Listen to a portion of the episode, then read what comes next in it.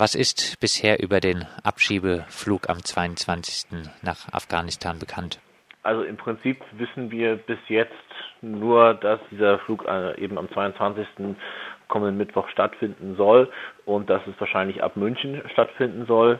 Offiziell ist natürlich noch nichts bekannt. Das sind äh, Informationen, die äh, quasi die Runde machen unter äh, Flüchtlingsorganisationen äh, und Organisationen, die mit den geflüchteten Menschen aus Afghanistan zusammenarbeiten. Äh, aus verschiedenen Quellen sind diese Informationen durchgedrungen. Wir können davon ausgehen, anhand der politischen Äußerungen, die es in den letzten Wochen und Monaten gegeben hat, dass sich nichts daran geändert hat, an der Konstellation, welche Bundesländer sich an diesen Abschiebungen beteiligen werden und welche nicht. Und äh, demzufolge müssen wir leider befürchten, dass da auch Menschen aus Baden-Württemberg betroffen sein könnten. Jetzt wurde ja beim ersten Abschiebeflug nach Afghanistan davon berichtet, dass es äh, in der baden-württembergischen Regierungskoalition Krach über einzelne Abschiebefälle zumindest gegeben habe.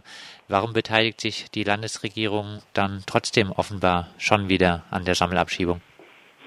Das ist natürlich für Außenstehende schwierig zu beurteilen, aber im Prinzip ist es so unterm Strich, selbst wenn es Leute in der Landesregierung, Leute in der Grünen Partei gibt, die es nicht in Ordnung finden, nach Afghanistan abzuschieben. Diejenigen, die das in Ordnung finden, haben sich durchgesetzt und diejenigen, die es nicht in Ordnung finden, finden sich im Prinzip damit ab oder meinen, dass sie nichts dagegen tun können. Und ja, im Moment haben wir eben diese Konstellation, dass die einzige grün geführte Landesregierung in Deutschland im Gegensatz zu Landesregierungen, an denen ihre Parteifreunde in vielen anderen Bundesländern beteiligt sind, sich an den Abschiebungen beteiligen und auch äh, bis jetzt die Initiative, die von Schleswig-Holstein ausgegangen ist, für einen bundesweiten Abschiebestopp nach Afghanistan nicht unterstützt haben. Der Flüchtlingsrat ruft zum Protest für den zweiundzwanzigsten Februar auf und fordert unter anderem ein faires Asylverfahren für alle. Welche konkreten Hinweise gibt es denn für nicht faire Asylverfahren? Ich persönlich habe in den letzten Monaten eine ganze Reihe von Veranstaltungen gemacht, speziell für Menschen aus Afghanistan äh, zur Vorbereitung auf die Anhörung.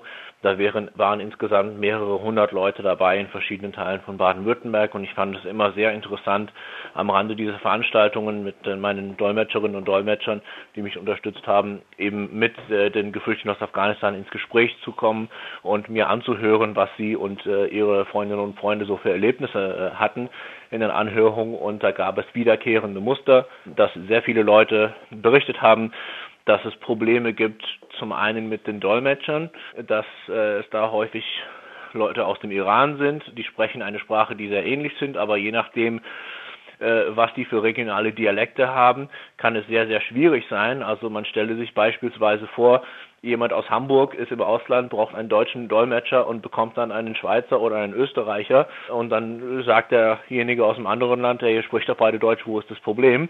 Aber jeder Deutsche weiß, das wird schwierig und sie wissen in vielen Fällen nicht um ihre Rechte und da kommt dann eben zustande, dass die Menschen sich nicht richtig verständigen können. Was noch hinzukommt, ist, dass eben auch sehr häufig geschildert wird, dass sie nicht Gelegenheit haben, ausreichend äh, vorzutragen, was sie vortragen möchten, dass man sie unterbricht, dass man sagt, sie dürfen nur äh, kurze Antworten geben, äh, nicht so viel reden, nur kurze Antworten, nur Ja und Nein sagen äh, und so weiter. Das sind Sachen, die äh, rechtlich absolut nicht in Ordnung sind. Das ist äh, rechtlich sehr klar geregelt, dass in der Anhörung die Menschen die Gelegenheit haben, äh, so viel zu sagen, wie sie möchten, äh, alles vorzutragen, was ihnen persönlich relevant erscheint. Ob der Anhörer das jetzt relevant erscheint oder nicht, ist in dem Moment egal. Aber da werden die Menschen wirklich unter Druck gesetzt. Und das deckt sich auch mit dem, was äh, in verschiedenen Medien berichtet wurde, die da mit Menschen äh, gesprochen haben, die beim B A M F arbeiten als Anhörer und als Entscheider, äh, die wirklich sagen, dass da sehr viel Druck ausgeübt wird, um Ablehnungen zu produzieren bei Menschen aus Afghanistan, gerade bei alleinstehenden Männern. Und ähm, da wird dann eben wirklich gesagt, da muss man heutzutage in dieser Zeit schon extrem mutig sein, um einem alleinstehenden Afghanen äh, in irgendwie gearteten Schutzstatus äh, zu geben. Und das ist natürlich äh, steht im eklatanten Widerspruch zu dem Grundsatz, dass jeder Mensch wirklich das Recht haben sollte auf eine sorgfältige individuelle Prüfung seiner Fluchtgründe und seiner persönlichen äh, Situation und dass es nicht zulässig ist, Menschen äh, aufgrund ihrer Herkunft, ihrer Nationalität alle pauschal äh, auf eine bestimmte Art und Weise abzuurteilen. Aber wir haben eben, wie geschildert, eine ganze Reihe von Indizien äh, von verschiedenen Stellen, dass genau das im Moment äh, passiert äh, mit den Menschen aus Afghanistan, beziehungsweise schon seit längerer Zeit, also schon seit mindestens seit letztem Jahr, seitdem wir angefangen haben, uns da sehr intensiv um dieses Thema zu kümmern. Bei den Abschiebungen nach Afghanistan handelt es sich ja durchaus auch äh, um Symbolpolitik. Die Abschiebungen betreffen viele, aber dann doch nur einen Bruchteil der äh, Flüchtlinge aus Afghanistan. Sie haben gesagt, Sie haben auch Veranstaltungen mit Geflüchteten aus Afghanistan zu tun. Wie geht denn die afghanische Community mit diesen Abschiebeflügen um? Es ist auf jeden Fall eine enorme Verunsicherung und eine enorme Angst vorhanden. Und ich denke, das ist auch ein Teil der Strategie, äh, die die Regierung fährt. Und wenn man sich die Strategiepapiere, die Gesetzentwürfe, Begründungen und auch die Äußerungen von den, äh, von den äh, politisch Verantwortlichen anschaut, äh, dann deckt sich das eben auch damit. Man möchte maximale Verunsicherung und im Prinzip das Gefühl verbreiten, äh, es könnte jeden treffen. Ja, und deswegen ist, glaube ich, auch die Erklärung, wie es passieren kann, dass beispielsweise bei der ersten Abschiebung im Dezember sie eingeholt haben, der schon seit einundzwanzig Jahren in Deutschland ist. Das sind eben nicht nur die Leute, die in den letzten zwei, drei Jahren gekommen sind, als eben auch sehr viele Menschen gekommen sind, sondern ich kann mir gut vorstellen, dass man ganz bewusst auch Menschen äh, nimmt, die seit, wie, wie in dem Beispiel, seit zwanzig, einundzwanzig Jahren mit, mit Duldung äh, hier sind, die vielleicht auch selber gar nicht damit gerechnet haben, dass sie betroffen sein äh, könnten. Ähm, und auf diesem Weg erzielt man eben diesen Effekt, dass äh, Angst verbreitet wird, Verunsicherung verbreitet wird, obwohl Ähm, nur eine geringe Anzahl von Menschen äh, betroffen ist direkt, verbreitet man das Gefühl, es könnte eigentlich jeden treffen, nächstes Mal könnte ich dran sein.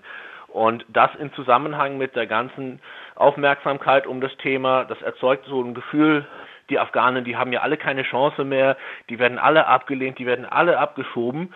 Das setzt sich teilweise bei den Betroffenen durch, so diese Sichtweise bei den Ehrenamtlichen, die ja den Leuten helfen wollen und trotzdem diese panische Angst haben und dann eben doch die Gefahr, um es mal sagen, nicht falsch verstehen, aber die Gefahr dann doch überschätzen. Die Gefahr ist natürlich da, aber man muss das richtige Maß treffen zwischen die Gefahr ernst nehmen und wirklich eine unangebrachte Panik äh, verbreiten und sagen, die werden alle abgelehnt und werden alle abgeschoben. Die Anerkennungsquote ist um die fünfzig Prozent, mal ein bisschen drüber, mal ein bisschen drunter. Und äh, diese Taktik der Angstmache dient auch dazu, die Menschen unter Druck zu setzen, dass sie sagen, ich gehe dann zurück. Und das ist eben auch das, was die Regierung möchte. Das ist natürlich für sie finanziell günstiger, es ist billiger, auf dem Wege das zu machen, als durch eine Abschiebung. Und das lässt sich auch politisch besser verkaufen. Das ist dann das, was die Grünen dann sagen, oder das sagt dann auch sogar die Bundesregierung in ihren offiziellen Stellungnahmen, in ihrem, äh, in diesem sechzehn-Punkte-Plan äh, von der Bundesregierung, wo die dann eben sagen, die freiwillige Rückreise muss dann schon Vorrang haben, weil das ist ja dann humaner und so weiter und dann kann man sich so, so ein bisschen damit schmücken, dass man ja versucht, rücksichtsvoll zu sein und so. Aber im Endeffekt, wenn diese Rückkehr dadurch zustande kommt, dass die Leute total panische Angst haben und glauben, die werden auf jeden Fall abgeschoben und sagen, okay, bevor ich abgeschoben werde, mache ich es dann halt so herum, ähm, dann ist es überhaupt nicht human und das ist überhaupt nicht freiwillig. Das ist genauso freiwillig, wie ich freiwillig meinen Geldbeutel herausgebe, wenn mir jemand eine Pistole an den Kopf setzt. In diesem das, Zusammenhang fordert ja. der Flüchtlingsrat äh, jetzt auch das Programm Starthilfe Plus abzuschaffen. Will mhm. der Flüchtlingsrat äh, Flüchtlingen, die zurückgehen, den Staat noch schwerer machen? Wir lehnen dieses Programm ab, weil es ein Element beinhaltet, das im Vergleich zu anderen Programmen in dieser Art, die es gibt, eben sehr problematisch ist. Und zwar wird die, die Summe, die man erhält, quasi gestaffelt, in dem Sinne, dass man äh, zwölfhundert Euro erhält, wenn man vor der Entscheidung seinen Asylantrag zurücknimmt.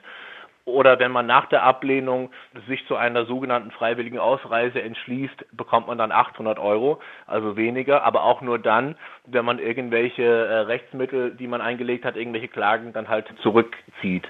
Das ist ein Ausverkauf der Grundrechte. Den Menschen werden ihre Grundrechte quasi abgekauft. Das ist völlig inakzeptabel. Äh, es gab vorher oder es gibt immer noch andere Programme äh, dieser Art, wo Menschen quasi für die Rückkehr Geld bekommen. Da ist es allerdings unabhängig davon, ob man einen Asylantrag zurückzieht vor der Entscheidung oder ob man abgelehnt wurde, noch klagt, die Klage abwartet, was auch immer. Da gibt es nur einen Unterschied nach Herkunftsländern. Und das ist dann schon eine andere Qualität, wenn wirklich klar ist, dass man Menschen dazu drängen will oder Anreize schaffen will, dass die Leute gar nicht ihr Recht wahrnehmen, den Ausgang des Verfahrens abzuwarten. Und diese freiwillige Rückkehr hat nichts mit Freiwilligkeit zu tun? In diesen Fällen nicht. Ich mag nicht ausschließen, dass es Leute gibt, die wirklich sagen, ich möchte zurück. Nur gehe ich davon aus, dass das extrem wenige sind.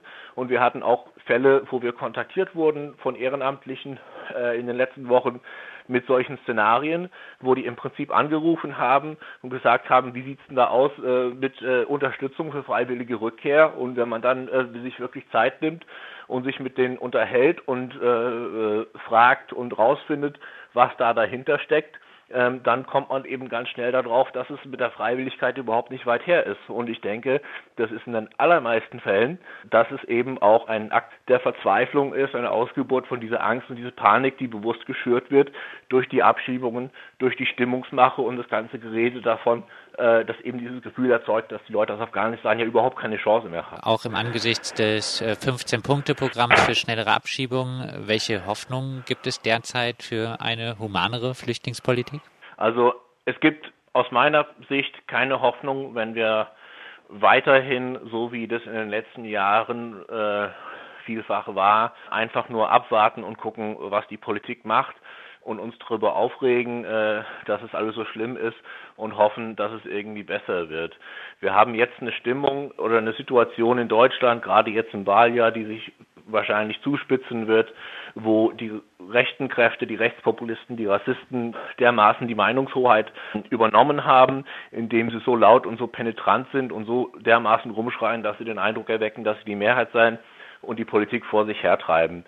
Und ich denke, dass wenn wir einen Richtungswechsel hin zu einer humaneren Flüchtlingspolitik hinbekommen werden, dann werden wir das nur schaffen, indem diejenigen äh, Menschen, die für eine humane Flüchtlingspolitik sind, die für Solidarität mit geflüchteten Menschen aus Afghanistan und anderen Ländern eintreten, die aus meiner Sicht, meiner Meinung nach, immer noch wahrscheinlich in der Mehrheit sind, auf die Straße gehen, laut werden, Partei ergreifen und Farbe bekennen und genauso laut und genauso penetrant sind wie die Gegenseite. Und deswegen hoffe ich, dass wir jetzt am Mittwoch damit anfangen, indem wir eben möglichst zahlreich an möglichst verschiedenen Orten gegen diese Abschiebungen nach Afghanistan demonstrieren.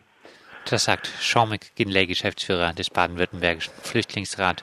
Am zweiundzwanzigsten Februar findet der nächste Sammelabschiebeflug ins Kriegsland Afghanistan statt. Start ist wohl vom Flughafen München. Der Flüchtlingsrat ruft zu Protestaktionen auf. Ebenfalls am zweiundzwanzigsten Februar soll auch eine Sammelabschiebung nach Serbien und Mazedonien aus Baden-Württemberg stattfinden.